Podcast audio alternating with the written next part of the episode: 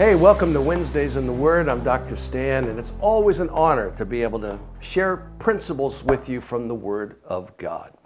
Before we get started, just a reminder if you're interested in learning more about uh, Vision International University, our educational programs, you can find this at vision.edu for books, mainly books I've written, Dr. Chant, others.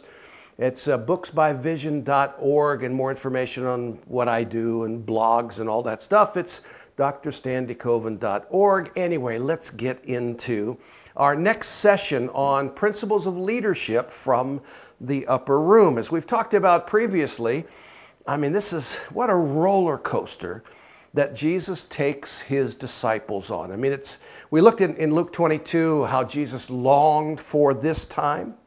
Uh, he was looking forward to this meal. I don't think he was looking forward to the cross but for the joy set before him, he endured the cross. But I think he looked forward to this time. It was time to finish all righteousness, it was time to see the full inauguration of the kingdom of God in the earth. And so, you know, the, the ragtag band of men that he had chosen to be his disciples had hung with him for through thick and, and thin, by and large, until now near the end, where you know, there's this incredible testing of their resolve, of their faith. Uh, do they really believe that Jesus is the Messiah? And as we've already talked about, I mean, betrayal, as it were, was in all of their hearts. They all ran away, not quite in the same way that Peter did with his pronouncements of, I never knew him, or certainly not of Judas's where he betrayed him for the price of uh, 30 pieces of silver. But nonetheless, they all had issues and they all had doubts and they all had fears. And most of the leaders that Jesus chose still struggled with those issues. And so it's, it's not unlikely that we leaders of the day, of the present time, are also going to have our doubts and fears and thoughts and concerns. Where's God in the middle of all of this. And of course, I love what it says that Jesus loved his disciples even unto the end. He, but then he talks about one of you is going to betray me, but don't let your heart be troubled. What do you mean, don't let my heart be troubled? Are you kidding me? My heart's going to be all over the place thinking about, is it me? And of course, Peter asked that question of John as John's laying his head on Jesus' chest. And anyway, it goes on from there. Well, in chapter 15, of course, remember the, the chapter headings and the divisions are arbitrary by, by people who have tried to help us understand the Bible better, etc. But chapter 15 talks about, I am the vine, you are the branches. You know, Jesus immediately shifts to, listen, in spite of the fact that you're going to betray me, or that someone is at least, that you're going to abandon me, the fact that you, you guys you guys aren't getting it in terms of what this is all about the kingdom of God and, and, the, and the outpouring of the Holy Spirit and, and seeing the nations disciple. They're not seeing any of that. Not yet, not clearly at least. And yet, no, Jesus says, listen, if you, if you just hang in with me, you'll get there. You'll get to be where you need to be if you'll just hang in there with me. So he talks about the fact that he's the, he's the vine. I mean, abiding uh, is essential and not dividing. I mean, one of the things that's so prevalent today is there's so much argumentation about so many different things get vaccinated, not get vaccinated, and on and on and on. Political realm, Afghanistan, etc. The key thing is God expects, I think, all of us to hang in there together. We are family and we are to work together for the greater purposes of his kingdom. What Jesus is saying, but don't, it, don't abide in your denomination, don't abide in your creed, but abide in me, says the Lord. It's that relationship with Jesus and ultimately with one another that makes all the difference. He wants us to abide, and leaders have to continuously work on that abidingness, if you will, in relationship with the Lord. That's why our daily devotions, our time of prayer, all of that is essential as leaders because we want to lead from a, from a place of a full spirit, if you will, not from an empty plate. So abiding is essential. You know, the fact is we, we tend to become like the people we hang out with. And you know, the, Jesus expected his disciples to become like him, to sound like him when they preach, to maybe look like him even in terms of dress. He wanted them to follow him fully. Paul said the same thing follow me as I follow Christ. And people in this day and time are looking for leaders they can follow. And follow in, in word and in deed.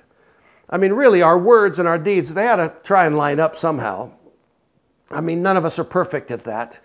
Uh, Jesus was. But the rest of us are doing the best we can.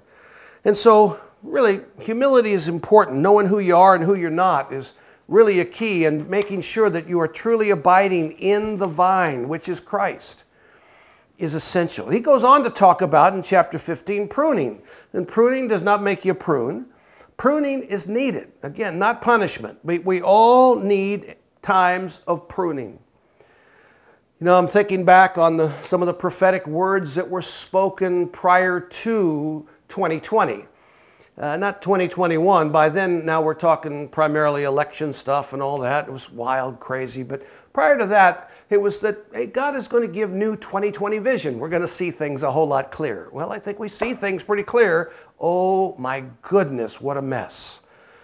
But one of the things that's kind of come out of this as we look back on the prophetic words of God's getting ready to change things and all that, well, change has happened, change is here, is that there's a lot of pruning that's been going on. Things that were so important to us just a few months back, it's kind of like, who cares? The things that are important, really the things that matter, are our relationships relationship with the Lord, relationship with one another, relationship in our church. Seeing the mission of God fulfilled. I mean, it's, it's, it's really knocked away some of the rough edges, some of the, the fears and the doubts. I mean, they've increased for some folks, and others, it's just increased the resolve to serve the Lord because, hey, you know, we want more than anything else to hear the word from heaven well done, good and faithful servant. Enter into the rest of the Lord. Again, not today, but, you know, when our time is done. And so I think, you know, pruning is often necessary, but it will produce greater fruit. One of the things I believe that leaders look for in folks that serve with them, it's what folks that serve a leader should also look for is fruitfulness. Not necessarily in terms of numeric growth or new buildings or things of that nature, popularity, getting more likes on Facebook. But it's more, I mean, are we seeing lives change, people's hearts transformed? Are we seeing kingdom life happen through the effort and through the ministry? Are we, are we working, is it Emmanuel, God with us? Are we working with the Lord? or working for the Lord? Uh, are we doing it on our own? Are we really trusting God and, and laboring together to see His kingdom come and His will be done on earth as it is in heaven? The pruning is necessary. I mean, we've all gone through some pruning, and I think there's probably some more to come, but we know that with the pruning comes eventual productivity and fruitfulness and fruit that will remain. Because really, relationship from Jesus' viewpoint is more important than the rules. You know, as you read through this chapter, it talks about love and loving one another and taking care of each other. And, you know, really, friends don't let friends act badly. True friends hold each other accountable in relationship and they encourage and care for one another.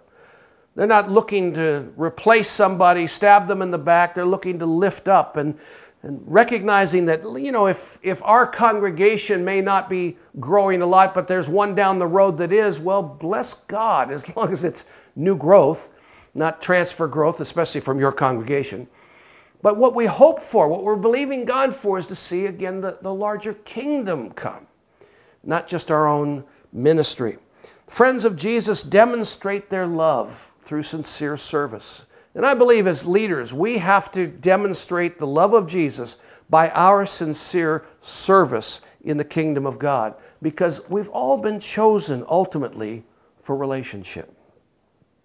You know, Jesus talks about, you know, in this world there'll be trouble. In this world, you're going to have some difficult times.